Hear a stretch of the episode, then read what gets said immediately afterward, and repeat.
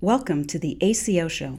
We are celebrating Aledade's fifth birthday, and for the show today, Joe and Josh are delighted to have a conversation with Dr. Mark McClellan and Farzad Mostashari about the past and future of accountable care organizations and value based care. Farzad is a founder and the CEO of Aledate, and Mark is a former administrator of the Centers for Medicare and Medicaid Services and former commissioner of the FDA. He previously served as a member of the President's Council of Economic Advisers and a senior director for healthcare policy at the White House. He is currently the director of Duke's Margolis Center for Health Policy.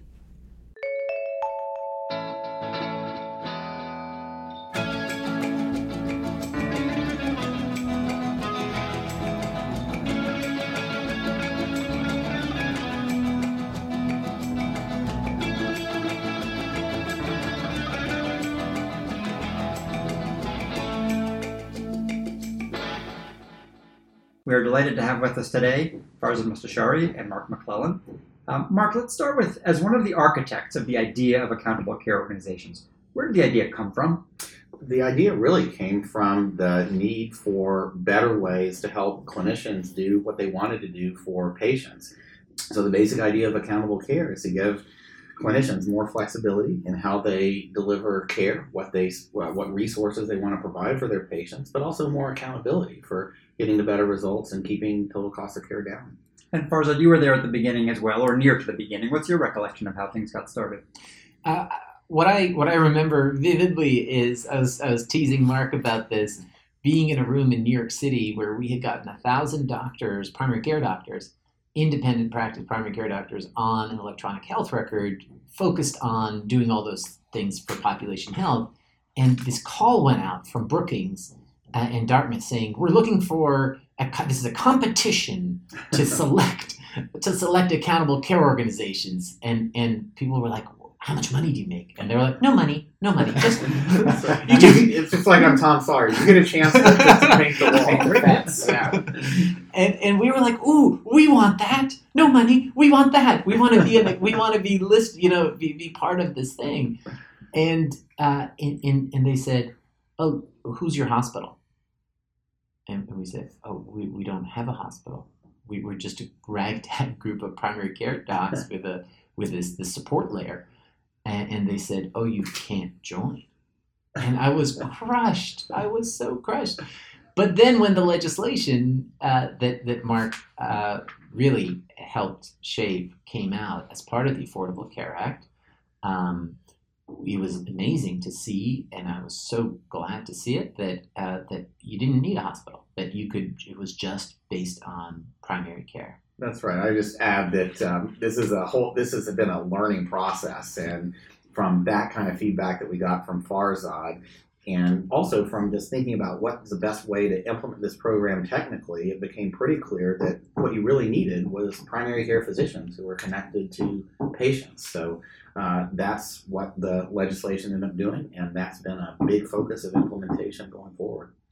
Well, from the abstract of thinking about this just as an idea now to the actual implementation of it, what are some of the biggest surprises um, that have come from that kernel of an idea to now seeing this in, in the real world? I'd be interested in Farzad's view on this too. Um, I'd say a couple of things. One is just how important the physician led mm-hmm. ACOs have been. Um, we, like we just talked about, we did view that as a, a potentially um, significant piece of the legislation.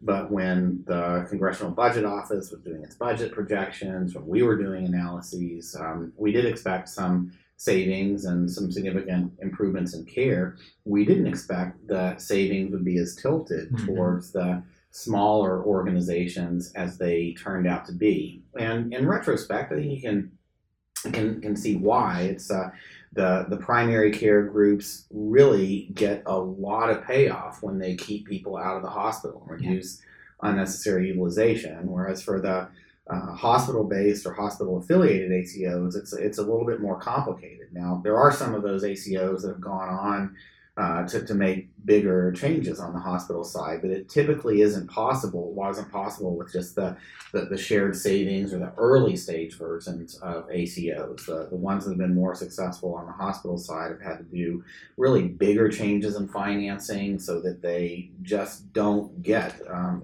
so that it really does pay off for them too to move away from the hospital days and to, and to deliver care in the community. And that's been, a, uh, I think, a tougher, longer process, one that, that's still ongoing. I mean, we still have both primary care led groups and, and hospital groups that are, that are trying to make this program work.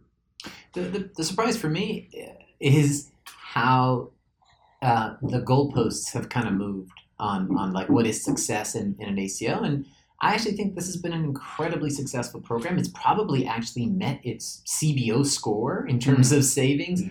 and yet the the the the kind of um, word that most policy folks would use or would have used until this most recent data was mixed. You know, it's kind of the results have been, eh, you know, not that not that impressive. Whereas if you actually look at what the, the CMS actuaries have said, like when a patient's in fee for service and they switch to Medicare Advantage, like they get some benefits, but it costs the government more than if they were to stay in fee for service. But when a patient goes from fee for service into an ACO arrangement, the government saves money about two percent. Uh, and if they're in a in, in a physician led ACO, it's even more. So that that's a that to me is the surprise is that the program isn't seen as more clearly a success. I think that's that's too a function of um, just the challenges that we're continuing to face in this country around healthcare costs, uh, quality, and access. There are now a growing number of great examples and great stories of patients whose lives have been transformed because they've been in ACO programs. Um, you've had some coverage at Aledade about that, uh, uh, Farzad.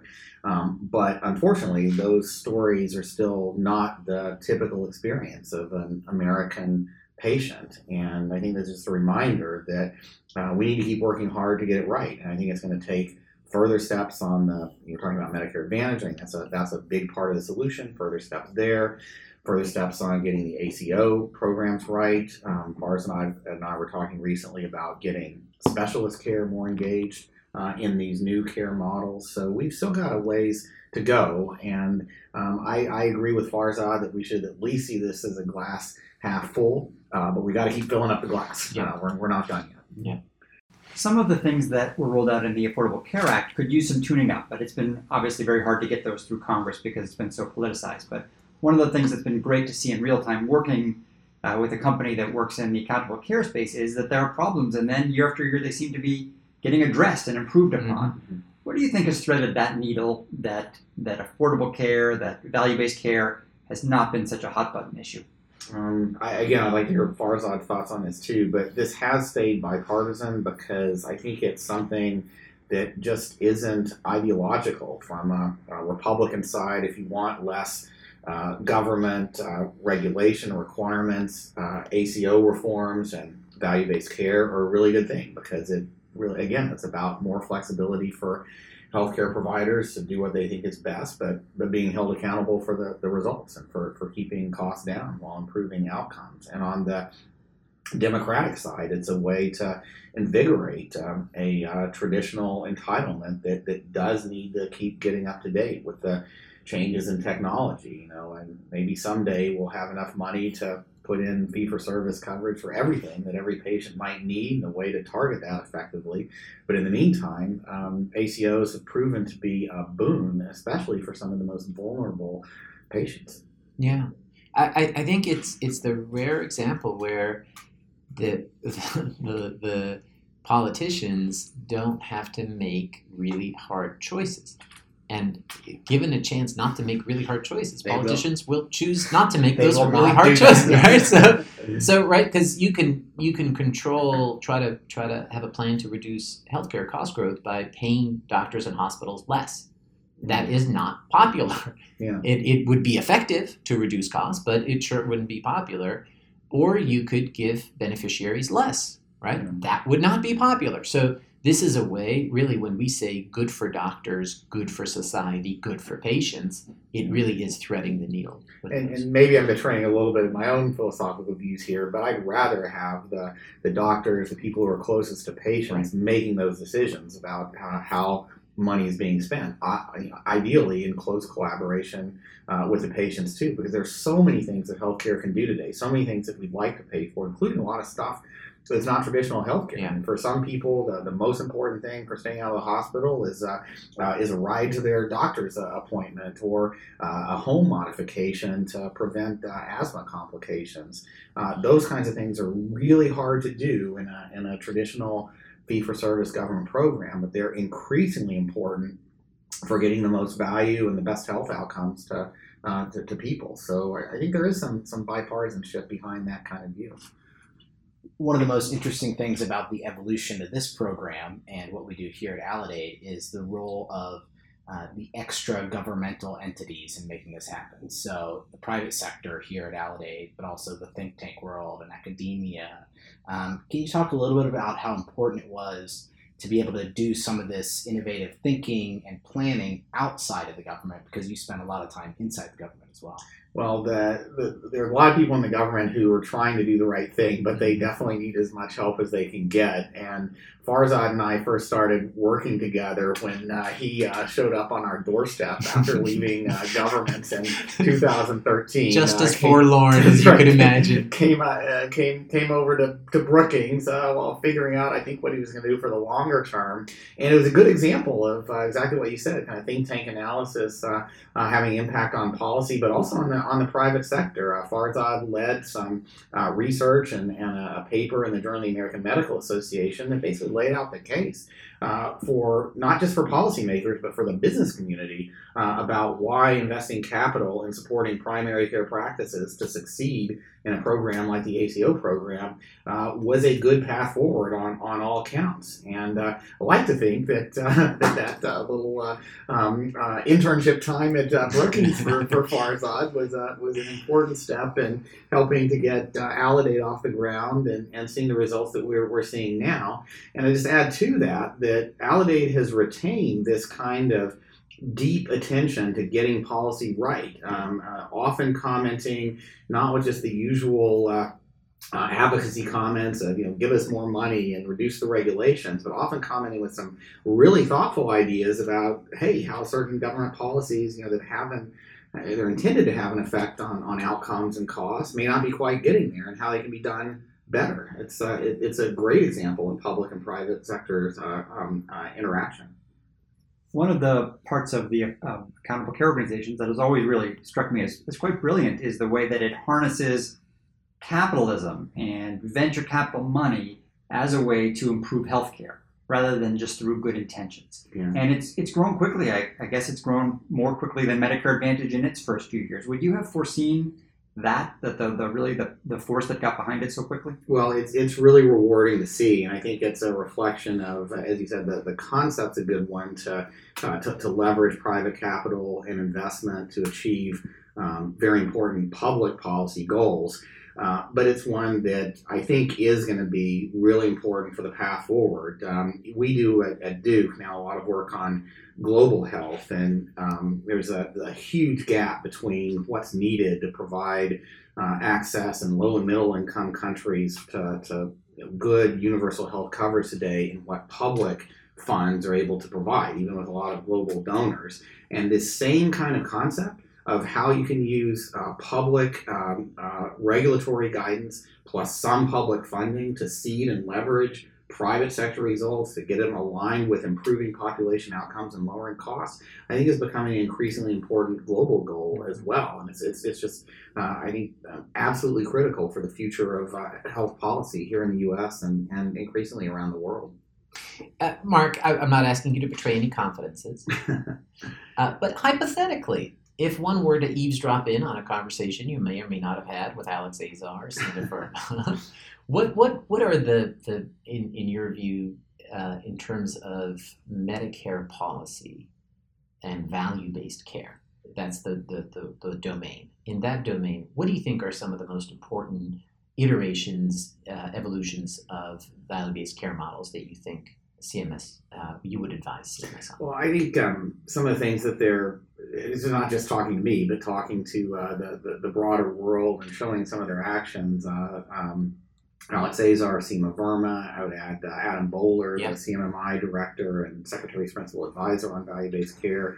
Um, all are saying the same things, which is that we need to move further and faster on value-based care, and then they are, are, are all very much trying to uh, add to the existing policies and programs to support value-based care reforms. A recent example of this is the so-called direct contracting models, um, the uh, primary cares uh, uh, models that are intended to be, uh, I think, very much in line with the kind of ACO reforms, but for, for smaller practices to give them a chance maybe even do something more um, uh, bold and, and um, uh, uh, more of a significant move away from fee for service, where they can get you know much or all of their uh, primary care payments up front in return for some uh, again accountability for uh, at a small primary care practice level. You know, you they're not insurance companies, but uh, you can expect some reductions in hospitalization rates for their patients. So, so that's a, that, that's a good example of a new idea. Um, I think they're they'd like to extend some of these same ideas into specialized care. So maybe for um, patients with end-stage renal disease or chronic kidney disease, where our payment systems today just don't do a good Mhm. job of um, uh, encouraging steps to prevent disease progression or to encourage uh, alternatives to dialysis, dialysis in facilities. And it's all this same principle uh, of taking money that's tied to performing certain services in institutions and hospitals, especially, and giving providers a chance to uh, use it in different ways. The hard part for all of this, of course, is getting the regulations through and out. And um, uh, I know, uh, you know, it's, it's not just a matter of what uh, uh, even the HHS secretary wants to do, but there's OMB clearance and other processes as well uh, that take time. But there's also just the importance of getting the details and the supports right. So. Uh, I think um, uh, the, the entire CMS HHS team is interested in uh, learning lessons from places like Aledade that have been successful, and and uh, I think they're planning on expanding some some work, uh, uh, Farzad, that I hope you stay involved in, in uh, sharing lessons from the private sector and trying to get more public and private alignment around what's working and in payment reform, and all of that as a reflection of um, this continued commitment that was true in the last administration and, and reinforced, maybe taking some new directions in this one, uh, that we need to move away from fee for service care. We need to support uh, providers and work with the private sector to, to set up new systems that can get better outcomes at a lower cost. And, and we need to get our policies right to support all of that. So what is what, what's number one and two on your on your wish list for that you think would help Um, move things in the right direction? So I, I think the steps that we're going are, uh, are are in the right direction. I'd like to see more directly on helping out the the people who are working in specialized care in the same way that we've done for primary care. So today, and uh, if you want to do a new kind of primary care, you've got the direct contracting model. You've got the well-established ACO program that gives you an opportunity if you're willing to take this on. If you've got the supports in place to deliver care in a different way. That's just not the case today for many orthopedists or cancer doctors or cardiologists, where much of their payment is really tied to uh, doing more procedures or, or more imaging or, or things that may be different than what the patients really need, which increasingly are care coordination with uh, primary care providers, maybe uh, behavioral uh, health programs, physical therapy, uh, um, uh, working on risk factors. Um, just as in primary care, that hasn't been what wasn't paid for well traditionally. It's it's not well Mhm. supported in many areas of specialized care today. So that's one. And then a second one is um, most of these payment reforms have been tried on kind of a voluntary uh, basis within Medicare. We're now seeing a lot more experience about what works and what doesn't. Uh, Secretary Azar has talked about maybe it's time for some of these reforms to become mandatory. We're also seeing a lot of work in states like North Carolina, where, where Duke is based and is helping with these efforts to move the entire system away from fee for service, uh, not on a, a fully voluntary basis at all, but uh, the alignment across Medicaid and, and uh, commercial plans and uh, and and uh, uh, Medicare as well. Um, I think it's time for those bolder steps. Yeah, I think you've had some experience with the, the actuaries. They're very uh, careful people. And every time you have a voluntary program where some people win, some people lose, they will say you're going to have selection. The people Yeah. who are going to make more money are going to come in, and the people who don't are not. And you're, you're the taxpayer is going to lose unless you make it a mandatory program. So, uh, as usual, uh, Mark, great great insights.